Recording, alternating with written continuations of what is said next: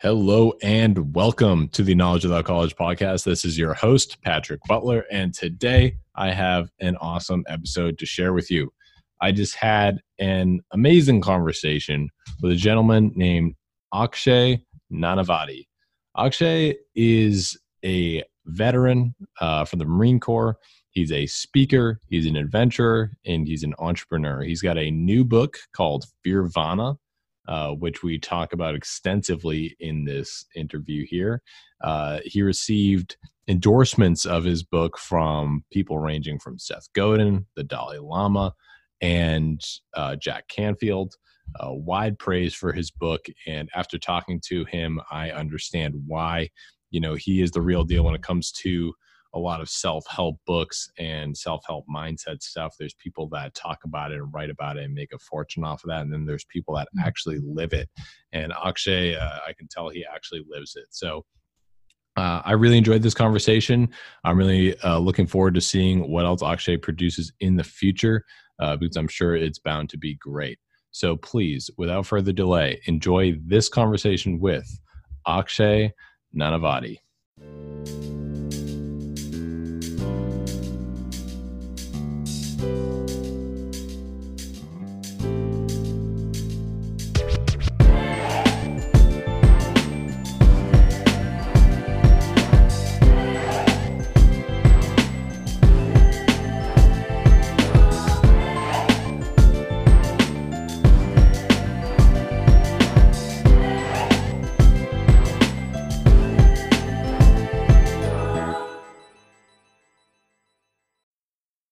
Hey, Akshay, thank you so much for joining us today. It's an honor to have you on the show.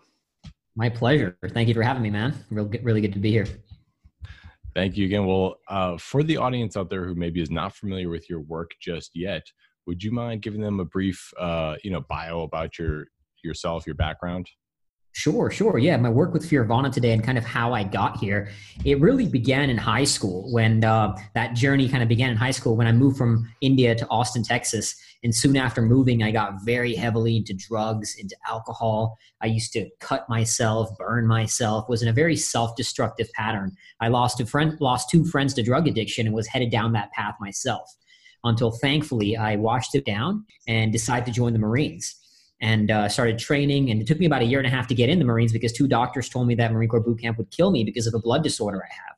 So I learned as a result of fighting through that and enlisting anyway, when I joined the Marines, I not only sort of enjoyed it, but I thrived. You know, I graduated infantry school as the honor graduate of my platoon, and I learned in the Marines the value of embracing adversity, the value of suffering, the value of struggle, the value of fear, because of course military training was not easy, right?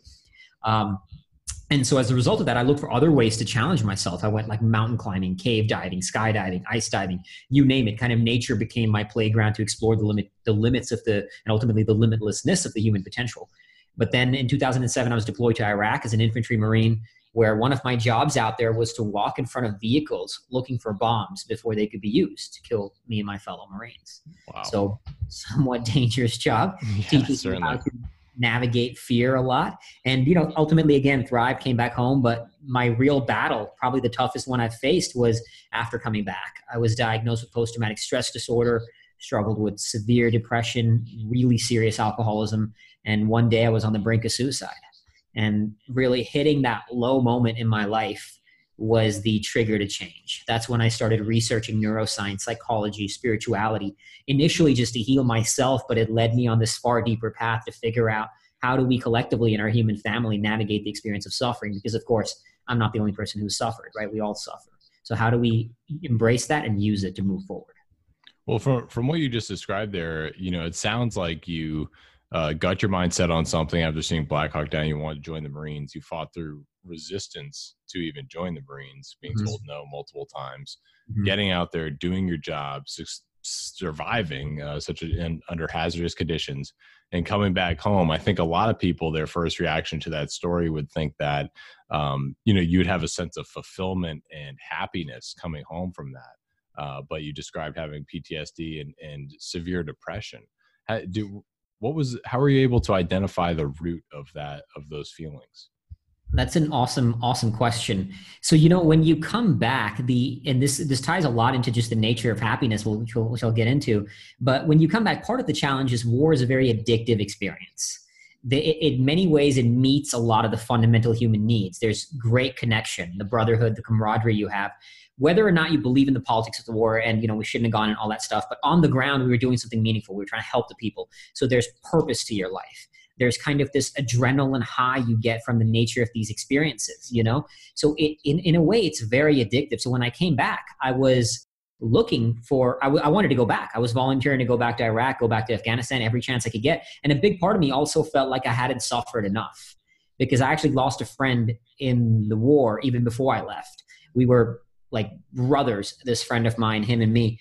And when I came back, like, I mean, before I'd even left, I had lost a very close friend of mine. And when we joined the unit, we were like brothers. We did everything together, and volunteered to go to Iraq together every chance we could get.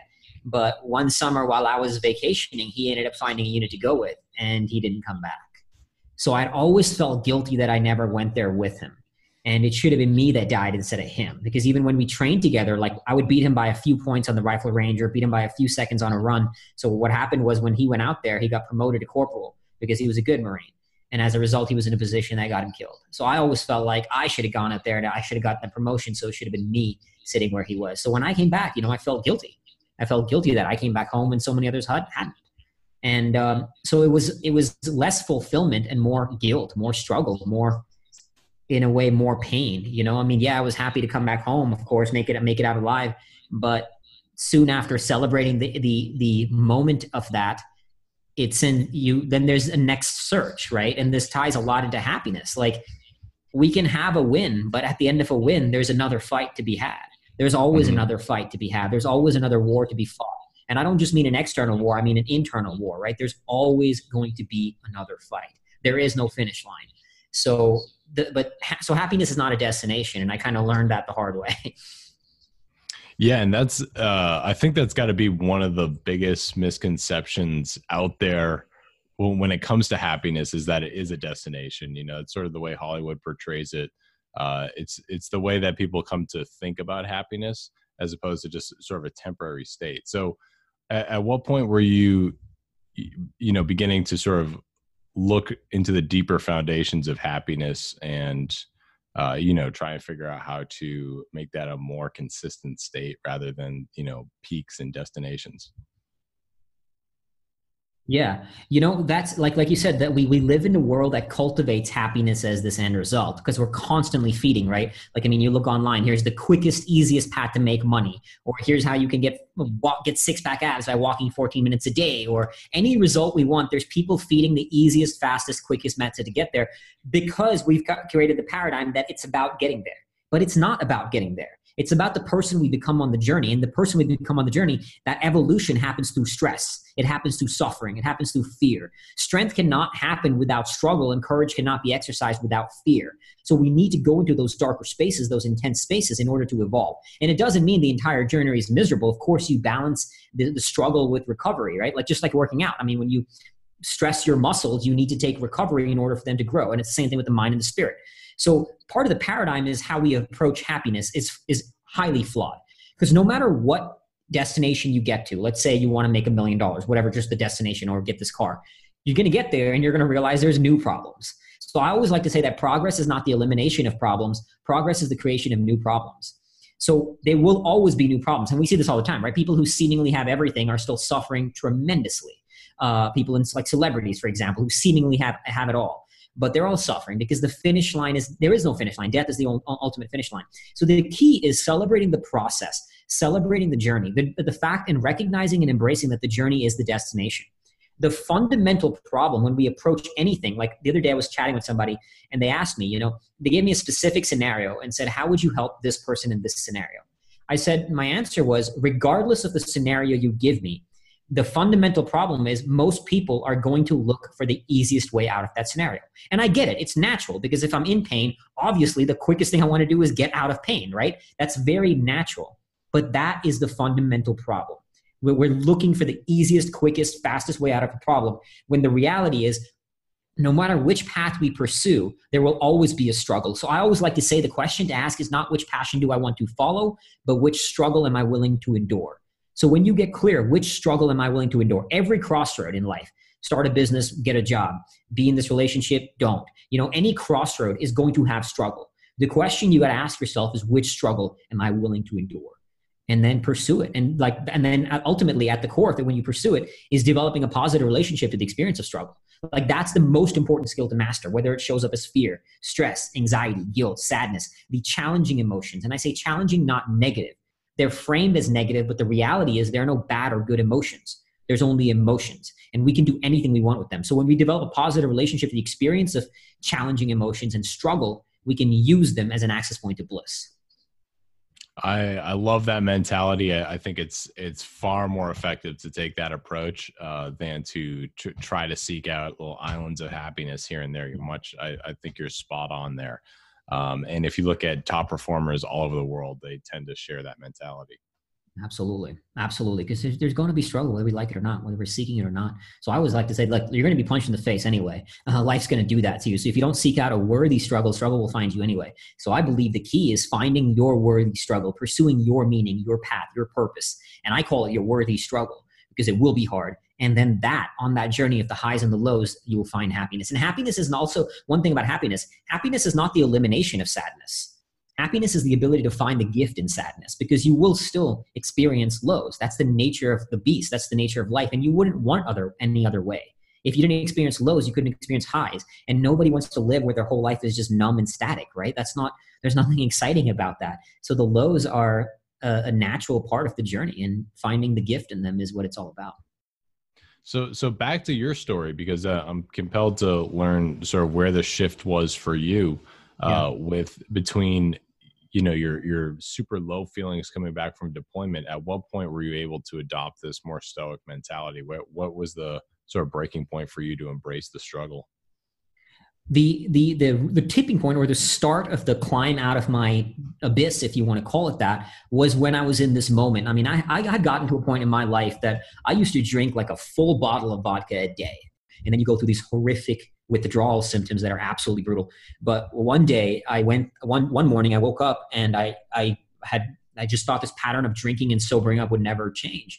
So I was about to walk over to the kitchen, pick up a knife, and slit my wrists.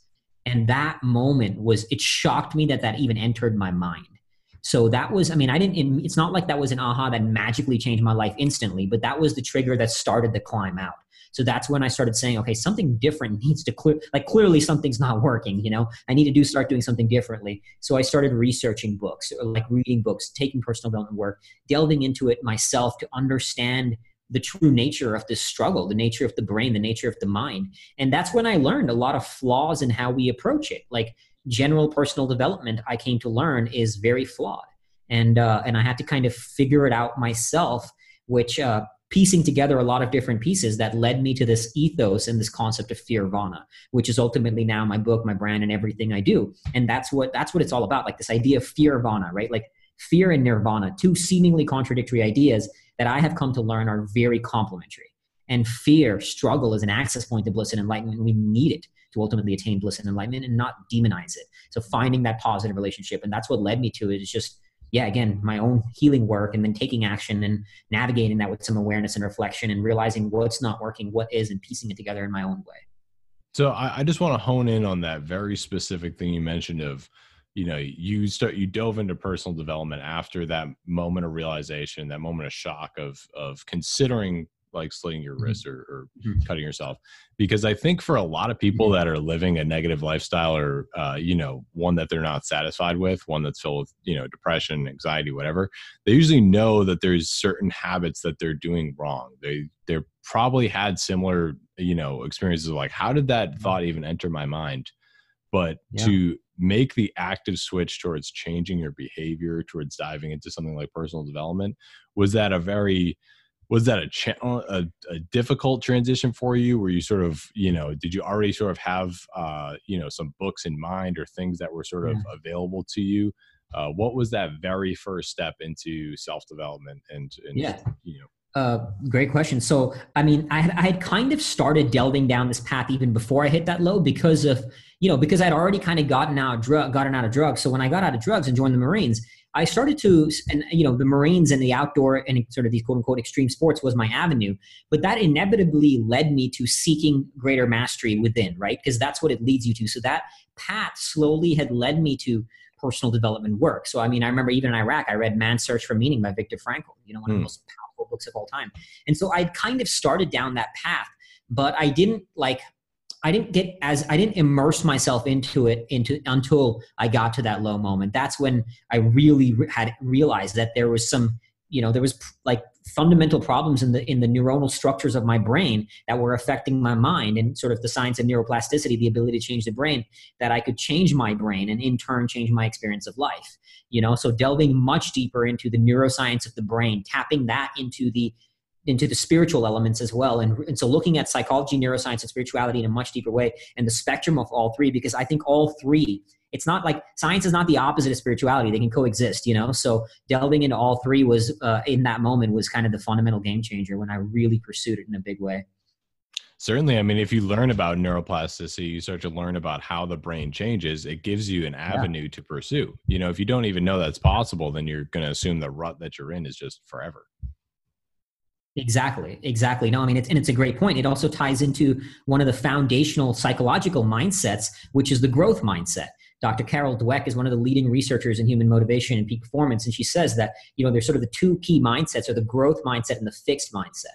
The fixed mindset, which is so prevalent in our world, is the idea that talent is ingrained, that it cannot be changed. So we hear things like, you know, Tiger Woods was born for golf, or Roger Federer is a quote unquote natural. And the growth mindset on the opposite end of that spectrum is one that says, when we go through struggle, it's an opportunity for growth. It's not a reflection of our self-identity, that anything can be cultivated with effort. Now, this is not to take away from the fact that genetics do exist, but the point is sort of irrelevant. I would rather come from the mindset that I can cultivate anything through effort, whether or not the genetics are there. And to some degree, I've proved my own genetics wrong. I mean, I don't have just this blood disorder. I have flat feet. I have scoliosis. I have this other condition where my body can't absorb nutrients well. And now I'm an ultra runner. You know what I mean? So I'm not ideally biologically suited to be a runner. And this is not to say it in a bragging way. The point is we can, to a certain degree, rise above our genetic flaws, if you want to call them that, to cultivate things through extreme effort. You know, so growth mindset is the foundational mindset, and that's sort of the psychological correlate to the science of neuroplasticity. So learning about changing my brain was a game changer, because I also realized that we don't control most of what shows up in our brain. So we attach our self-identity to our brain, right? To our emotions. But most of that is not within our control. So that's the fundamental flaw, is like, if I had to sort of say what the starting point to my healing was, to let go of this self-identity that I am this person, like to say that I am depressed, or I have depression, or I'm an alcoholic, as opposed to saying something like, my brain goes through a state of depression from time to time, but I am not my brain, and my brain is not me, right? That higher self, that divine self, that conscious self, whatever you want to call it, that self is not the brain patterns that we are not even in control of. That's been shaped by everything the world has thrown our way until this day. So when we can let go of that self-identity to our emotional patterns, to our thoughts and our experiences, we can start building the patterns to rise above them, to transcend them, and ultimately create a new self. Yeah, absolutely. I love that as well.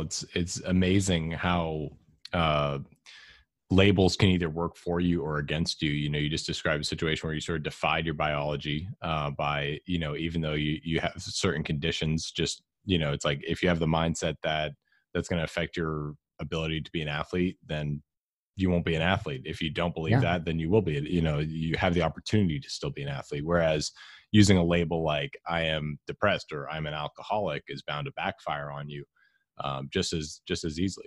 It's interesting. Yeah. So I choose to not use those labels that are going to hinder me, and instead choose the more empowering ones, create a new one. Like Fearvana is my label. That's my go-to word to navigate struggle. Where did you come up with the word Fearvana? I cannot take credit for it. My, now ex, but my ex-wife was the one who sort of coined it. I had been living this ethos, and I thought, what value can I provide to the world as I was getting this personal development work? And she was the one who coined that word. And when she did, I was like, that is gold. I went and bought like 50 Fearvana domains, and that became the ethos. Yeah. Excellent. Excellent. So, you describe it as a combination between fear and nirvana, and, you know, I'm sure that it's contagious if you can coin the word, you know, if you can get people to talk about that word. How would you like to see the word Fearvana used by, you know, by people pursuing a similar path as you?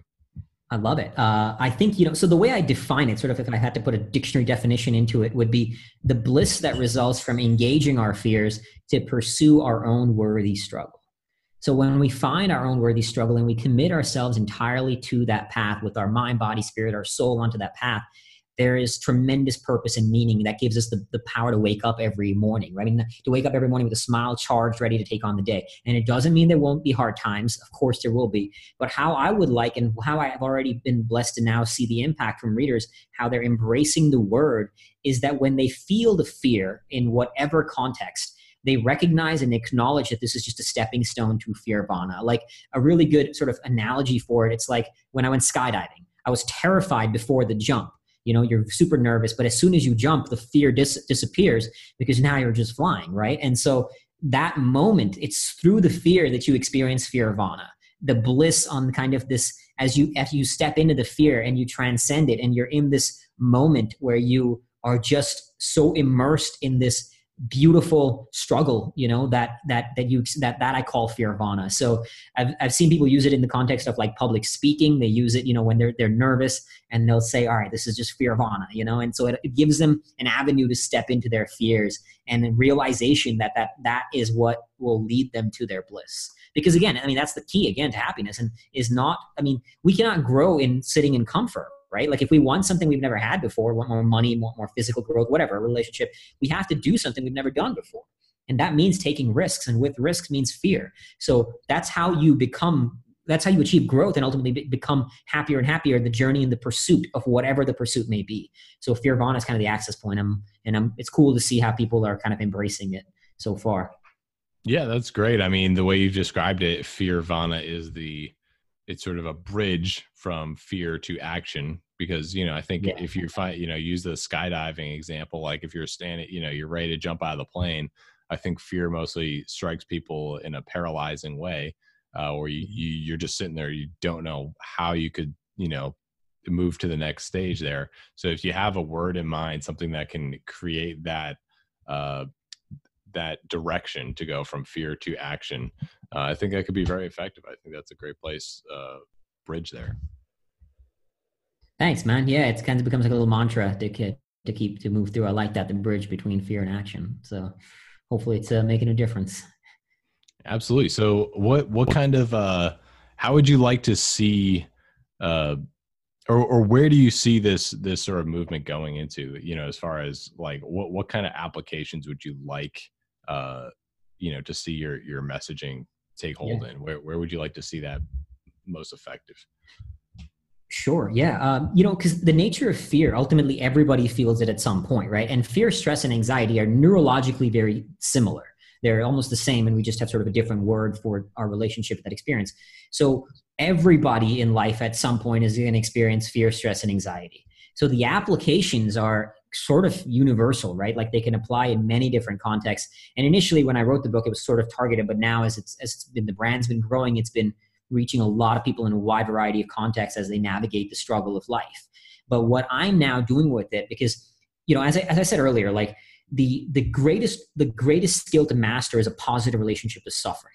And on the flip side of that, the greatest problem we have in the world is our negative relationship to suffering. Because if you think about it, like, what are we ultimately seeking? Why do we do anything? We do it to be happier, fulfilled, inner peace, whichever word you want to classify of why we do anything, right, in life. And if we are able to suffer well, that's one of my key mantras, is suffer well, we smile in the face of the struggle, we can inevitably live a happier life, because it doesn't matter whether life hits us in the face or whether we're seeking a meaningful challenge, we'll be able to enjoy the struggle itself, right? So at the core of it, developing a positive relationship to suffering is the most important skill to master. And the problem is, collectively as human beings, we're trying to go further, we're trying to go faster, we're trying to make our lives easier, we're trying to live longer, but are we actually making our lives better? And we're not. Collectively, if you just look at the numbers by any measure of success, you know, obesity, mental health, our lives are only getting worse. So sorry, that's my context of why I want to do what I'm doing now with Fearvana, is to help people develop this positive relationship and creating a series of products and services to build a movement around this concept, because I believe it's the most important skill to, it's the most important thing to help our human family enjoy the journey of life more. So what I'm now building it out, what I'm creating is like a Fearvana Academy, Fearvana Fitness, Fearvana Festivals, Fearvana Retreats. I have my own nonprofit called the Fearvana Foundation. So like, I mean, the idea is kind of what Richard Branson built with the Virgin Empire. I want to build with Fearvana, but unlike Virgin, I'm not getting into mobile or airline or space travel. It's more that staying in the space of well-being, enhancing our collective experience of life, and creating products and services in multiple verticals to do that. That's the vision as I now, the book was the foundation and now stepping into the next phase, because I was really blessed. The book did pretty well. I mean, it's continuing to do really well. And, you know, the Dalai Lama wrote the foreword for my book. So it's gotten, which I was really an honor, really blessed for that to happen, as you might imagine. Yeah. And that's really set a solid foundation for which I can now build off of to help people navigate struggle. So I have to ask about the Dalai Lama, you know, sort of exchange there. How does one even get their book in the hands of the Dalai Lama? Yeah, it was a pure cold pitch, you know, pure cold pitch. I get that a lot, as you might imagine. How did you make that happen? I mean, I was an unknown, like no media exposure, I wasn't well known, you know, didn't have a massive platform. And so what happened was just first was, you know, actually, so like to bring it back actually. So when I first wrote Fearvana, I remember having this, you know, it's a very spiritual concept. I thought, who's the sort of spiritual leader in the world, the Dalai Lama? It'd be really cool to get him to endorse the book. But immediately I sort of sidelined that thought and I was like, who am I? You know, that like I could never make it happen. No way. And then later on, as I was pursuing it, I started to get some pretty noteworthy endorsements. Like I was blessed that Seth Godin, who I really admire, endorsed my book as well.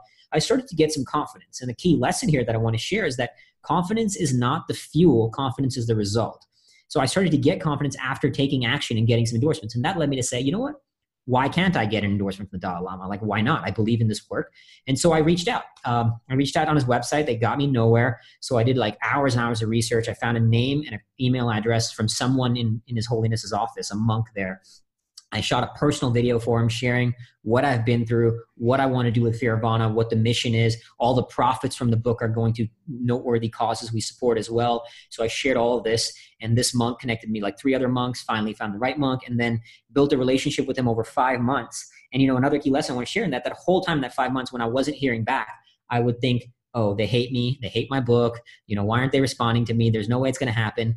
But I would follow up anyway. So it's okay to go through these moments of the self-doubt, the struggle, the who am I stuff, the I'm not worthy, all that stuff shows up, but you don't have to let that define your action. So I would follow up anyway. And after 5 months, I was really honored that this monk said, you know, considering everything you've been through and your genuine desire to serve, I'll press your case. And then I got, I was only asked for like a 1-line endorsement, but I was really honored that His Holiness wrote the foreword for the book, which was really cool. Wow. I mean, that's a lesson in sales above everything. You know, I you know, run a sales organization myself in the solar space out here in California. And, you know, if there's one lesson to take away from that is that you can never do enough follow-up, and that even a long shot pitch is worth pitching and worth following up with. I love that. Absolutely. It's amazing. I mean, as you can imagine, that was a game changer for an unknown author to get an endorsement like that. I mean, it changed everything for the marketing of the book. So it's absolutely worth the effort and the fear and the stress and the self-doubt. Yeah. It's commitment to the value of your product too. I truly appreciate that. That's awesome. Yeah. And yeah. And then also getting those other endorsements along the way for people like Seth Godin is also impressive. Was that a similar strategy of just follow up, you know, market, send it out to them, follow up and hope to get I wanted to reach out to people who had genuinely had impacted my life. So not just getting names for the sake of names. And now, of course, these were noteworthy names. So they add social proof to your product. There's no doubt about that. But these were people who had genuinely touched my life. So some cases it was a quote unquote warmer pitch, if you want to call it that, in the sense like Jack Canfield. I had done a lot of his seminars and stuff, and we had really connected in his seminars. So I kind of knew he would. And that was amazing. Jack's an amazing human being. But like Seth Godin was connecting via email, shooting a video again, reaching out, following up. And same thing with many other people. I was blessed with endorsements from Keith Ferrazzi, Marcy Shimoff, Marshall Goldsmith. A lot of them were just cold pitches, you know, just sharing my story. Dean Karnazes was one of the most famous ultra runners in the world, amazing human being.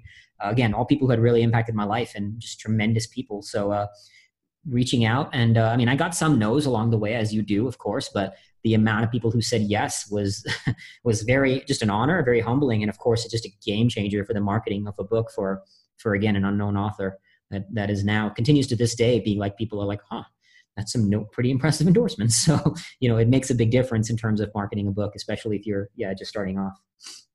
Wow. I think there's a lot of lessons in there, especially about commitment to your content, commitment to the value that you're going to bring, and also to just following up and staying true to that is more important than your previous reputation. That's pretty cool. Exactly. Yeah. Believing in your message, believing in the value of your work, and having that commitment keep you moving forward. Absolutely. Absolutely. So what's next? What do you find yourself doing most of the time right now? Right now, you know, in terms of my business, I have digital information products that I sell online. It's sort of in the more traditional online marketing space. But where I'm going now is sort of venturing more into the tech startup world, which is a brand new world that absolutely terrifies me. I have zero clue how to, you know, build what I want to build, scale the empire that I want to scale into. But getting into next, as we move into 2020, getting into the Fearvana Academy, building out this platform.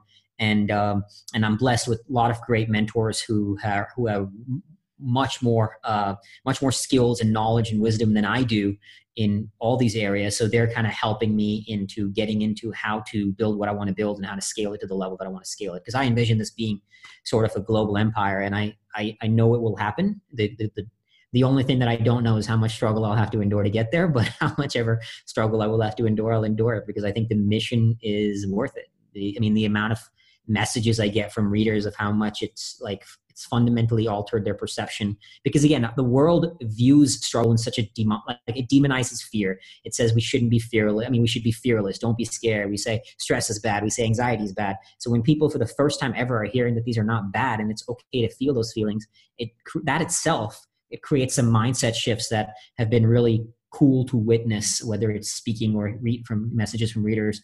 And so I believe in it. And, you know, I go through my moments of lows still, go through many moments where it's overwhelming, it's stressful, because beyond, in addition to this, I also train very hard I'm an ultra runner. I do pretty intense expeditions. Like next year, I'm planning to ski across the Patagonian ice cap, eventually go to the North Pole, climbing mountains in the Himalaya. So intense expeditions that require me to train pretty intensely. So navigating both these, in and of itself, each one of these could be a full-time venture. So doing both is challenging to say the least, but I'm enjoying the ride through the highs and the lows.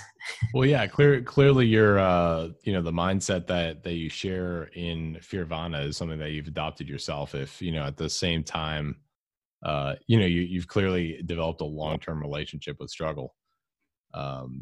You know, being able to dive into such a diverse set of industries between, you know, ultra marathon running and, you know, startup tech, like forget about it. You got to really be in for it to succeed in those areas.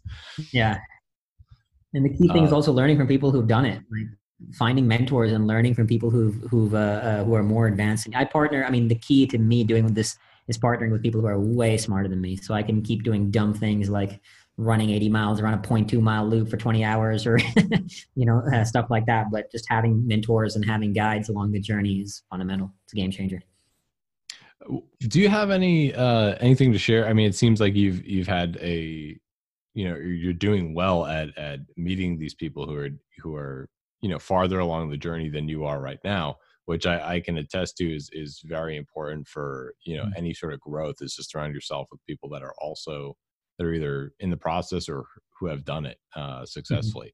Do you have any tips or advice or things that you've learned along the way when it comes to meeting those mentors or, you know, finding people that can, you know, help guide you? Yeah. I mean, one part is being willing to invest in their programs and their trainings, because that will put you in front of them. And then if you build a good relationship, they will guide you. That's how I currently have a mentor. He's built $100 million companies in Silicon Valley. Like with him, what happened was he actually read Fearvana and then invited me to come speak at one of his events. And I spoke at his event and we became really close. He's a good friend of mine now, but he's also mentoring me. So I guess part of it is, you know, putting good products out there, being like, here's, I think the core of it too, is be so good they can't ignore you. Steve Martin said that. It's like, so pursue mastery at your highest level at your craft, then people will want to work with you. People want to support you. I have another mentor that I actually invested a large amount of money to go to one of his programs, but I'm learning so much from him, and now he's mentoring me. And I think, and I see this with a few people sometimes, is they're not willing to invest, and then they wonder why they don't get it. So you have to give yourself the opportunity to give yourself the opportunity. And what I mean by that is put yourself in scenarios where you can be around people who are more advanced than you. And if you don't have, let's say you're in a bad position, you don't have the money to invest, reach out to some people. Like, people are more helpful than you can imagine. A lot of people, like when I share the Dalai Lama story, a lot of people are like, huh, I never even thought to ask the Dalai Lama, you know? So be willing to make the ask, reach out. Sometimes they might send you a piece of advice, and what they, if like, they'll often respond. They'll send you, hey, do this, or here's a piece of advice, then do it. Take action on it, and then respond to them saying, hey, I did what you suggested. Thank you so much. I appreciate it. What's next? You know, like, ask for advice, take action on it, show them that you're going to be someone who pursues your craft at the highest level, willing to pursue mastery, willing to be great. But that's, again, that's hard, right? So you have to be willing to do that. And then they're more likely to want to work with you. That's why I'm blessed with great mentors, is because, so like, to summarize that, is partly, again, having a noteworthy product, being so good they can't ignore you, having a vision that people want to come on board for. Like, I have partners in gamification and artificial intelligence and behavior design. They all want to be a part of it because they believe in the higher vision behind what I'm doing at Fearvana. You know, so having that clear vision that transcends you, that's about something greater than you, being willing to invest. This is a big thing people do not. I see people not willing to do. Some people will come out to me and ask for help, and while I share something with them, and I know they have the money to, they don't want to put it. And it's like, you're missing out on an opportunity, you know? And I'm not saying this about me. I've invested I can't even tell you how much money to be around people like Jack Canfield, to be around some of my mentors that now work with me. So invest the money, invest the time, invest the energy, do the work. People will want to be around you. Yeah. It's going to be a two-way street. It's absolutely what it sounds like. You know, you can never just expect someone to help you along the way. You have to be invested in them as much as, you know, probably, you know, 2, 3, 10 folds. You got to be invested in them before they absolutely. Get invested in you. Yeah. And then give back, you know, as you grow too, is mentor others. Like, I mentor others now, you know, I have mentors and I mentor others because I think it's about that cycle. And it's not like I'm mentoring them because people mentor me, but if you do it, I just think that matters. And it shows that you're willing to also share your wisdom with others who are further behind you on your journey. There's always going to be someone further ahead and someone further behind. So I like to say, surround yourself with people who are kind of on, like, it's kind of like the 33%, you know, 33% spend time with people who are more advanced, 33% people who are on the same path as you, are on the same level in whatever craft you want to pursue. And then 33% support others who are behind you. And I think that's a good rule to follow. Yeah, that's great. I love that one. I'm curious with your, you know, what your plans are with ultra marathon running and some of these large feats of strength. I mean, those, or like, you know, signing yourself up for a certain dose of suffering. Where do you see that avenue, you know, like sort of going to, you know, do you have some large, super large goals to hit there, or are you taking it like one, you know, massive adventure at a time? It's kind of one adventure at a time, because I mean, the array of adventures that are there, that are in existence to pursue, is limitless. One lifetime is not enough to engage all of the things I'd want to do, right? But so right now it's just kind of taking it one step at a time, one adventure at a time. I have a sense of a few things I want to do. Like, I want to go, I mean, from mountaineering to polar exploration to ultra runs to scuba diving. Like, I want to scuba dive in the Galapagos. I want to climb an 8,000-meter peak in the Himalayas. I want to ski to the North Pole, you know? So right now, I just kind of take it one step at a time until the next one comes, because partly it's that, like, channeling and focusing consciousness. I do more in terms of like my business. So I have 2 expeditions already lined up for next year. And other than that, I'm not thinking that much further ahead. I have a sense of where I want to go. Like, I have one big expedition potentially in the 3 to 5 year range, but everything that I'm doing is preparing me for the next one. Everything is also, in its own right, it's awesome, but it's also training, right? So whether I climb mountains or ski across ice caps, I'm still physically improving my well-being, right? So in some senses, the skills also transfer, if that makes sense. Yeah, absolutely. It sounds like you're allowing the suffering to compound, you know, and utilize the suffering for one event to use it for the next. That's fantastic. Exactly. So I mean, I run consistently, and you keep learning from each struggle in pursuit of the next one. Awesome. I love it. So where can we direct the listeners' attention to? Where should they find you online? How can they support you?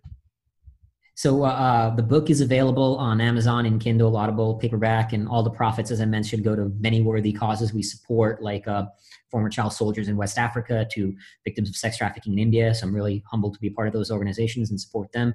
And then you can find me and my work more on fearvana.com. That's F-E-A-R-V-A-N-A. And I imagine the book is available everywhere books are sold?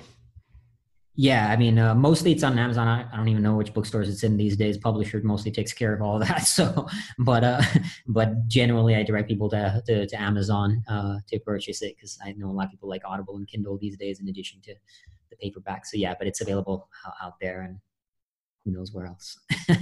Absolutely. Do you have any other books planned on the horizon? Eventually I do. Like writing my book was one of the hardest things I've done. It was a brutal process. So not right now, but I do have a couple of books actually. I have two more in mind. One, eventually I'm actually going to go write completely in the darkness. So one of the things I did not share, one of my other adventures that I did, if you want to call it that, was spending 7 days in a dark room in pitch darkness, isolation, and silence. And so, one of my next, I was journaling while I was in there, and the stuff that came through was very profound. So in the next 3 to 5 years, my plan is to go spend like a month in the darkness and write a book while I'm in there. A month in the darkness. How long it takes to finish that book. I'm curious just how that logistically works when it comes to like, you know, food, water, you know, basic. So they have these places called darkness retreats, where they've organized rooms, because you have to create like pitch darkness, cannot see your hand in front of you. So there's no ambient light, which is hard to do in your normal house setting. Yes. So I went there, spent 7 days over there. And what they do is, like, for food, for example, I chose to do smoothies. You could do water fast smoothies or food. I chose smoothies, but 3 times a day, they'll bring a smoothie and they'll sort of ring a little bell and they'll put it in the hallway outside, but the hallway's pitch dark as well. And then after they sort of leave the hallway, I come out, grab my smoothie, drink it, and put it back.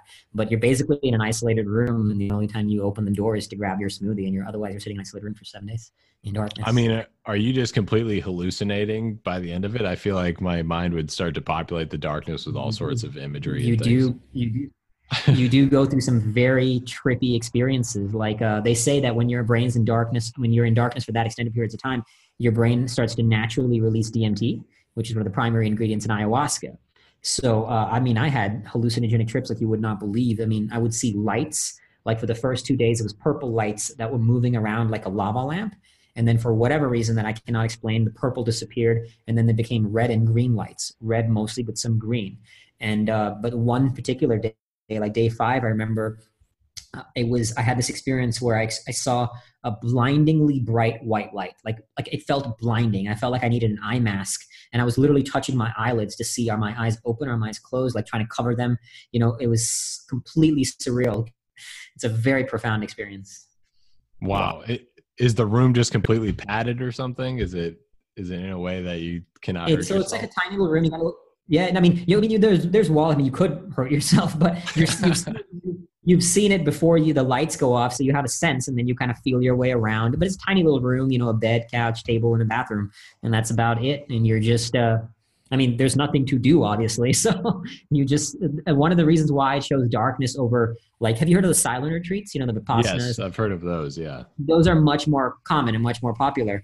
That's what I was going to do. But I didn't know darkness retreats existed, but in my stumbling around, I found this. And to me, the appeal in that was, when you shut off your visual sense, you're cutting one of the primary ways through which we engage the world.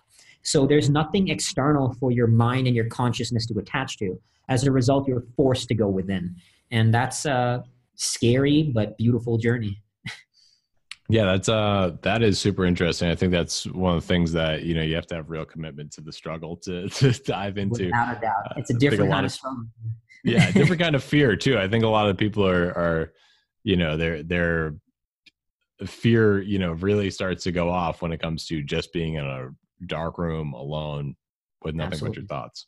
Absolutely. Stillness is a terrifying thing that many of us aren't willing to confront. And I was too. I was terrified of stillness. That's why I chose to go pursue it. So what was your thoughts entering into the retreat? You're just like, here we go. Or, you know, did you have any sort of... Kind of, yeah. I mean, like, you know, I mean, I knew what I was getting into, a little nervous, obviously. And and just, you know, that, yeah, that this is it. I mean, I knew I wouldn't quit, you know, I mean, you have an out, obviously they're not, you're not trapped in there, but, but I had moments where I'm just sitting there. I'm like, shit, I have a long time left in the dark, but yeah. You know, so you go through those moments, but you also go through very profound meditations where you're sitting there, you're able to silence your control.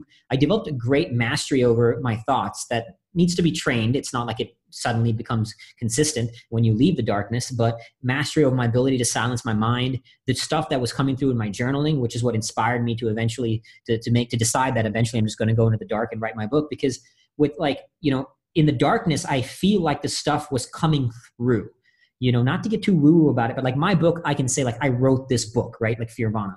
But this stuff was like stuff that I read, like I was reading it after the darkness and I was tearing up reading at the profundity of what I wrote. And again, this is not an egotistical way. It was like, literally, I felt like stuff was coming through, you know?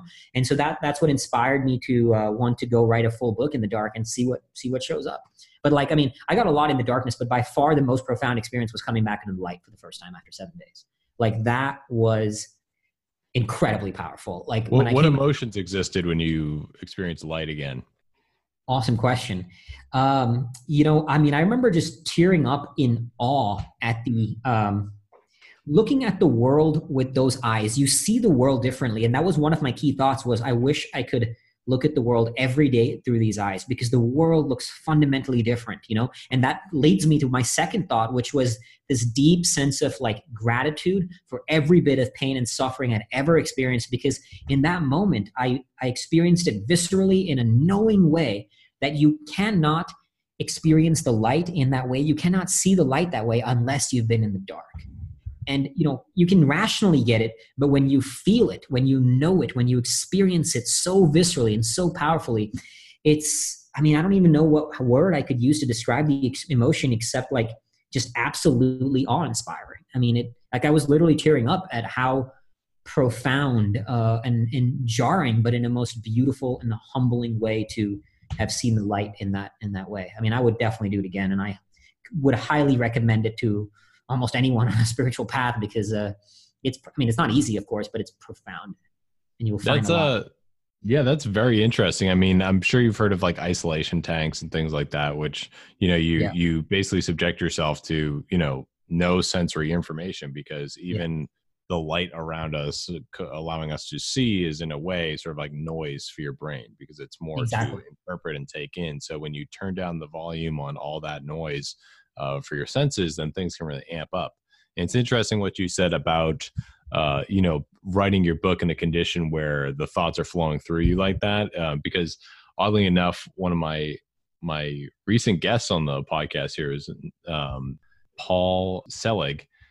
He talked about channeling, and something that, you know, again, you know, I try not to get too woo woo either, and try to, you know, maintain a skeptical mind. But I think there's certainly something to, you know, turning down the volume, and people who might have the ability to do that with their mind, turn down the volume and to sort of tap into the whatever it is, whether it's internal, external, those, you know, that source of ideas and thoughts and inspiration. So I'd be very curious about two things. One is how your book comes out after a month in the darkness. If it's pure gold, it could be just like word of God by that point. And also if the experience of coming into light after 30 days is similar or exponentially greater than after 1 week. Very curious. No, right. Yeah, no, I'd be curious. I mean, it's not something I'm on the cards for right now, because obviously you're basically taking away yourself from life, for work, everything for that long period of time. Even 7 days was a good chunk, but so I'm going to wait till I've established a good chunk of the Fearvana empire to the point that it's sort of being able to be a little bit self-sustaining and it doesn't require me. And then I can venture. And also at that point, I built up enough of a brand and a name that people want to read your journey, you know? Sure. So eventually, but it would be, I mean, even the idea of it is pondering it is fairly daunting. Absolutely. Yeah. That's interesting. And last question about that is, where does one find a darkness retreat? Was there one that you'd recommend? The place I went to, it was in Germany. Highly recommend it. Amazing people. They run a very, very smooth operation. And the website is darknessretreat.net. Easy enough. Awesome. Yeah, exactly.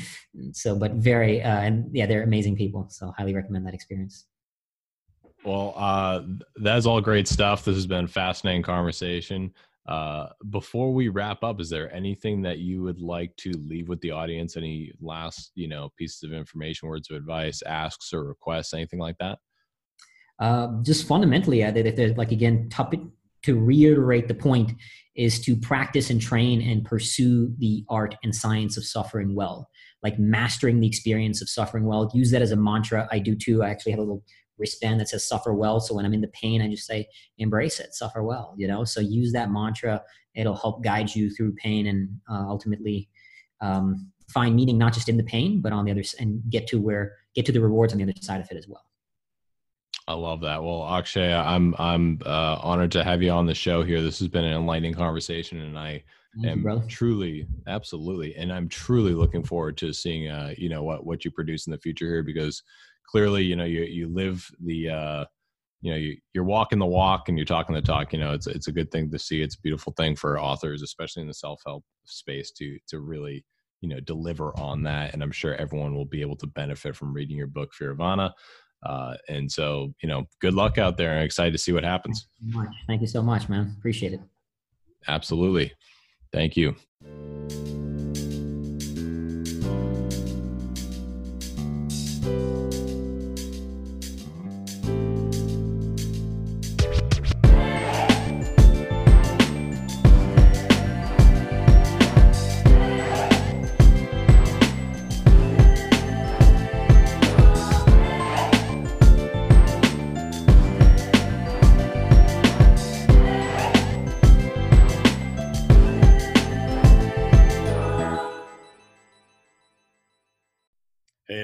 Thanks so much for listening. If you enjoyed that episode, please hit the subscribe button and follow us on Instagram and Twitter. You can find us on Twitter at KWC Pod, on Instagram at Knowledge Without College Podcast.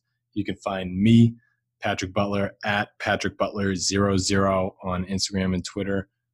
I encourage you to send over any feedback you have. If there's any guests you'd like to hear on the show, any topics you'd want to hear discussed, I want to know about it. I want to hear your feedback and opinions. So please help me make this a better experience for you, and I look forward to hearing from you. Have an excellent day, and thanks for listening.